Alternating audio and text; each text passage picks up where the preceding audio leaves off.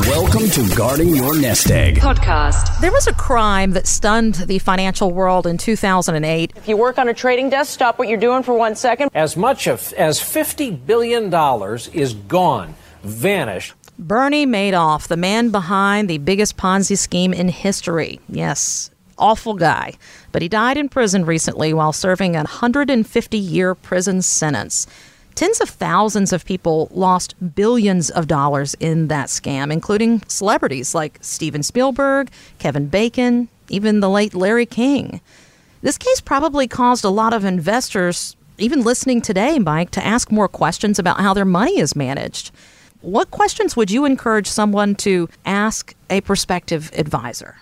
First of all, um, you know, obviously it's confusing for individuals when they're entering into a relationship with a financial advisor for the first time, or even just interviewing financial advisors and, and trying to understand how the financial advisor makes their money, trying to understand how their money is protected if they're working with a financial advisor.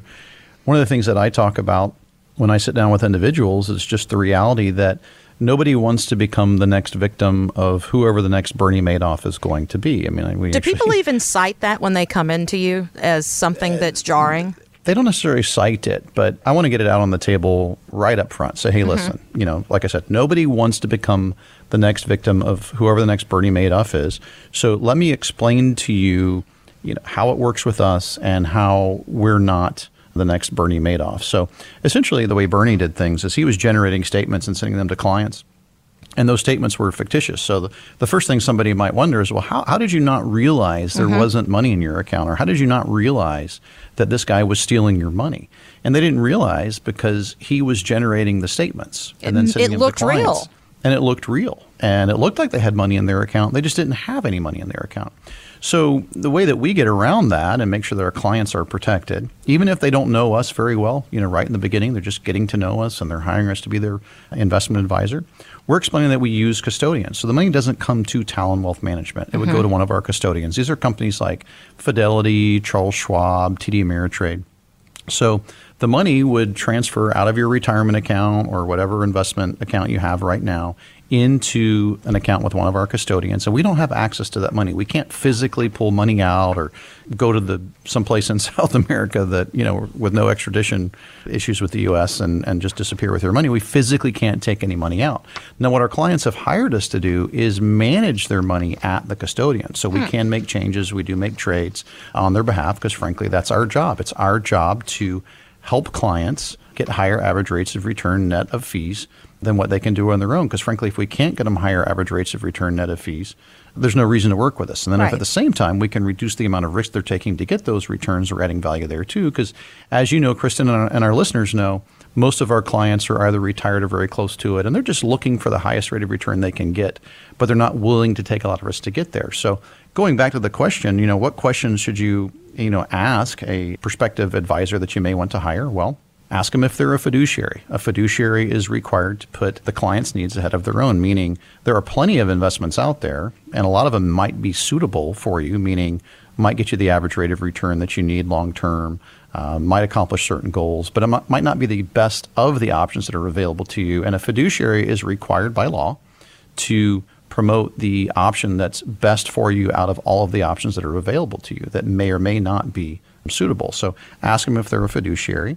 At the same time, just get an idea of if you invest with them, where does the money go? Who's your custodian, right? Mm-hmm. I mentioned our custodians are companies like Fidelity, Charles Schwab, TD Ameritrade. There are other custodians out there, but just understand the mechanics of that. And then, you know, take a look around. Nobody wants to work with, uh, for lack of a better word, fly by night um, organization. You know, take a look at the corporation, take a look at the company, take a look at who's behind the company. At Talon Wealth Management, we're very open about all of that with our clients and certainly with anybody who wants to come sit down with us. You know, it's interesting, Kristen, a lot of times people will be sitting and I can tell you the question they're going to ask before they ask it because they dance around a little bit. They're nervous hmm. to ask. Let and me guess. say, well, listen. How much do you get paid? no. How do you get paid? No? How do you get paid? No. Well, how do you get paid is one of it, but that's easy. Uh, the hard question is I don't want to offend you and I'm sorry to ask, but how do I know mm. my money's going to be safe with you? Hey, you know what? I don't even think that should be a problem asking that question. I guess that's why I asked it's not a other. problem for it's not a problem for us at all. But they, you know, They don't want to go, hey, you could be a scumbag. How do I know hey, you're not a are you- scumbag? are- they don't want to go, hey, are you going to rip me off, or Right. is this legit? You know, Right. You know, so I try to create a situation where people don't have to ask me that question. I answer the questions that they might have about whether or not we're legitimate, and you know, how is their money protected before they have to ask me that question. You Gotcha. know, but sometimes they just want to know. So, Kristen, it's important to work with someone you trust. You have to know your money's safe. If you'll just make sure that they're a fiduciary, if you just make sure that their custodians are legitimate, if you just take a look around and you know trust your instinct. If it sounds too good to be true, it probably is. Well, here's an interesting headline. This one from Charles Schwab. The retail investing giant says that it added a record 3.2 million customers in the first three months of this year. That's more than all of their new accounts opened in 2020 altogether. Schwab's CEO acknowledges that part of the growth is due to certain names in social media, of course. Mm-hmm. GameStop. Yeah. It's a good thing that so many people are jumping into the market, or maybe not. What do you think, Mike?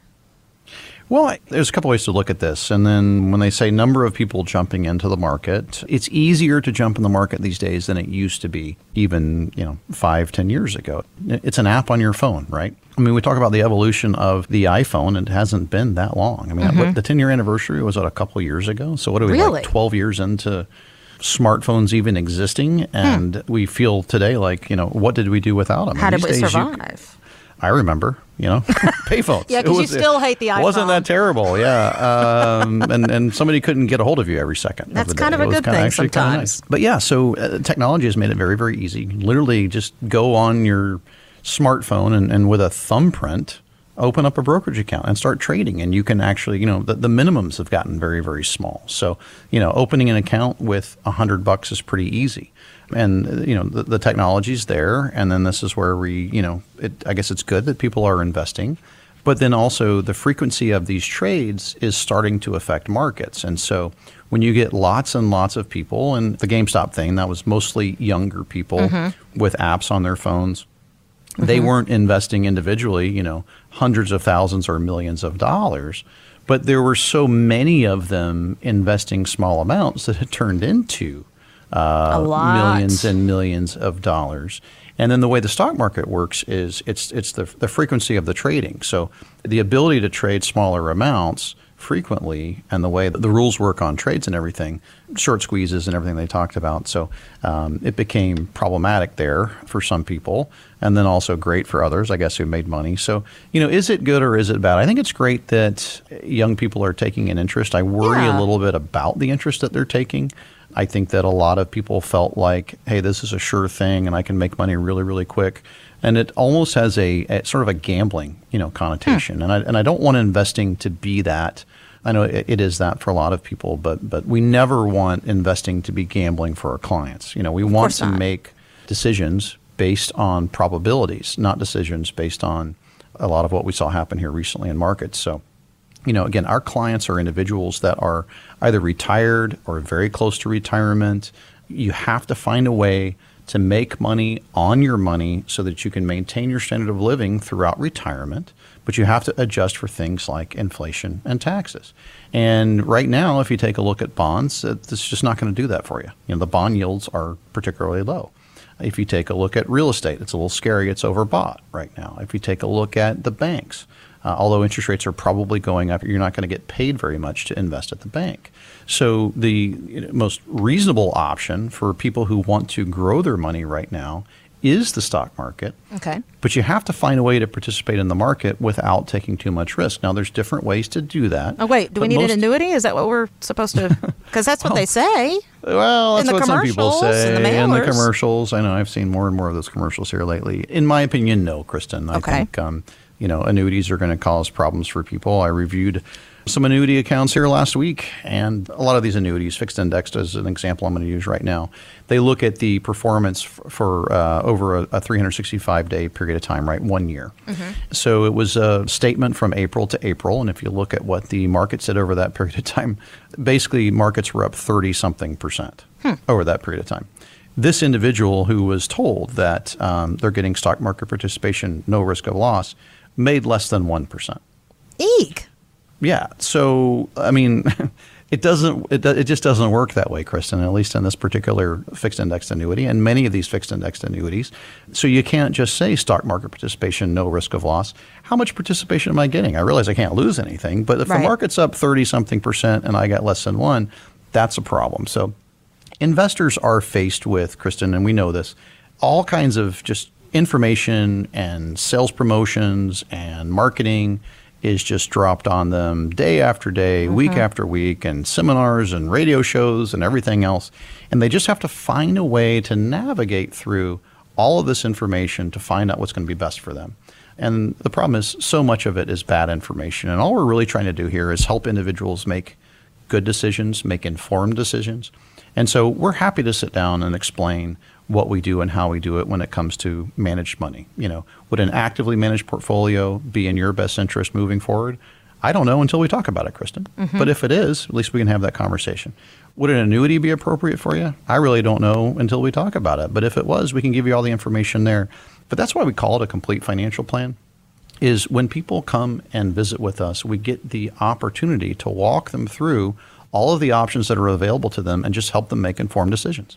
If you would like that insight so that you know if, okay, everybody's jumping in the market, is that what I'm supposed to do? Or should I be taking a deeper dive into what's happening with my portfolio? Link up anytime at guardingyournestegg.com. Your pizza delivery person's job may be in danger. Remember this? Get the door. It's Domino's. Well, soon enough, you won't be getting the door or picking it up by having them set it on your front porch. You'll be going to the curb. The Domino's CEO told CNBC that it's currently testing a self driving car to deliver pizzas in Houston. Well, what we're really focused on uh, in our trials with Nuro now is really understanding how the customer will interface uh, with the robot at the curb, and then also how we integrate the robot into the operations uh, at the store. You know, long term, we see uh, robotic delivery as a part of our overall ecosystem, along with drivers in cars bringing pizzas to customers' homes. I mean, that's different, but technology, it's changing the Technology is changing everything, Kristen. I mean, back in the day, you could order a pizza for your friend at midnight who didn't order a pizza, and you knew the pizza delivery person Yes. would be knocking on their door, and it just made you happy inside that the pizza guy was going to wake them up. By the way, and kids, you had to now call on the phone to do now this, everything, too. Now everything's smarter. We got smartphones that can train. You, you can't send people a pizza when they don't want one anymore. You can't. Much less have a robot do it. technology, it's a great thing. That iPhone that you're always mad at because you still haven't gotten used to it is capable of so many things. Whether you're an Android fan, it doesn't matter. You can do so many things because of technology that you couldn't before. But as a financial advisor, do you mm-hmm. feel that technology has overall helped or hurt investors when it comes to managing their own portfolios? So I'm a huge fan of technology, Kristen. I think it's helped investors quite a bit. And now it's changed markets. Things work differently than they used to, you know, whether it's five years ago, 10 years ago, 20, certainly 30 years ago. Things have evolved quite a bit. I mean, if you were to go to the New York Stock Exchange right now and you went down on the floor, you wouldn't see thousands of traders and pits running around screaming, you know, hand signals. You wouldn't see that anymore. It's it's Mm. Just like you don't call. Domino's No, it, it- it's delivery. pretty you know, pre-COVID, I was usually up there at least once a year. It's, it's a pretty quiet place. You know, they're doing Mm-hmm. TV shows from the floor and stuff now. So technology has changed that. Technology has just changed how we trade. We trade on our phones now. It was computers. But I think overall, the technology part of it is helping investors. It's helping drive the cost of investing down. Okay. Um, and it's helping people have access to investments that they typically wouldn't have had access to before. I know that um, for advisors or you know what we used to call traders, I don't think it's been as good. One of our advisors, Jim, he's you know phenomenal guy, but he had started in the, the financial services business in the '90s as a trader. Um, again, there were no smartphones. Certainly, there were computers, but people weren't using them for trading. He and I were having a conversation the other day, and this brought this to mind. You know, he he was there exactly when Wolf of Wall Street, you know, when that movie, Oh, when all of that was going down, and he said, "Hey, yeah, I mean."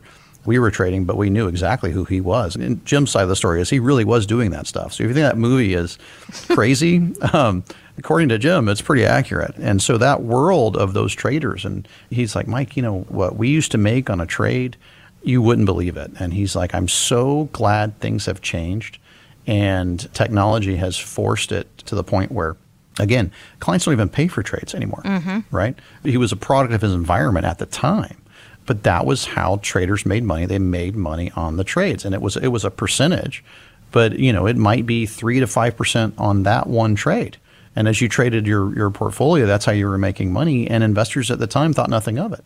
That was just how it was. Well, now it's not like that. You don't pay for the trades anymore. You don't work with an advisor, at least when it comes to Talon Wealth Management, whose interest is getting you to trade as much as possible so that they can make more money. We don't make anything on trades, Kristen. Mm-hmm. Our focus is helping you protect and grow your money as fiduciaries. We charge our clients a fee to manage their portfolio. As long as net of the fee they're getting a higher average rate of return, we're providing value. If they're not getting a higher average rate of return net of the fee, there's really no reason to work with us. And like I say all the time, most of our clients are retired or close to it. So if we can also reduce the risk they're taking to get those returns, that's valuable as well. But in my mind, technology has come very, very hard to help investors. It's very inexpensive to trade right now. You can actually get more participation in markets much easier, and just the wealth of knowledge that we have, and we can actually educate people to a degree where they can trade on their own. You didn't used to be able to do that, Kristen. You had to True. trust somebody to do it for you. So I know probably a lot of advisors are a little down on technology and how it's changing their business. Our focus, Kristen, is to help our clients protect and grow their portfolios and adapt to these changes moving forward. So love technology and we are very, very passionate about staying ahead of it and helping our clients benefit from it. Do you have the ability at Talon Wealth Management, if you're a client, to go online and look at what has been going on with your account and see the graphs and all that nerdy stuff? Is that possible? Yeah, I mean, you have access to as much or as little information as, as you'd like to get. So, any one of our clients can log onto their account at the custodian. Uh, our custodians are clients like Fidelity, Charles Schwab, TD Ameritrade. Again, you just go right to their website and you can see exactly what's going on in your account. You know, Mike, I also think about technology, something it's not capable of. We talk mm-hmm. about robo advisors and things like that. That's just having an online platform that manages all of your money, not you and your team honing in on feelings, goals, and trips and things with the grandkids. And Yeah, just real life. yeah, technology can't do that.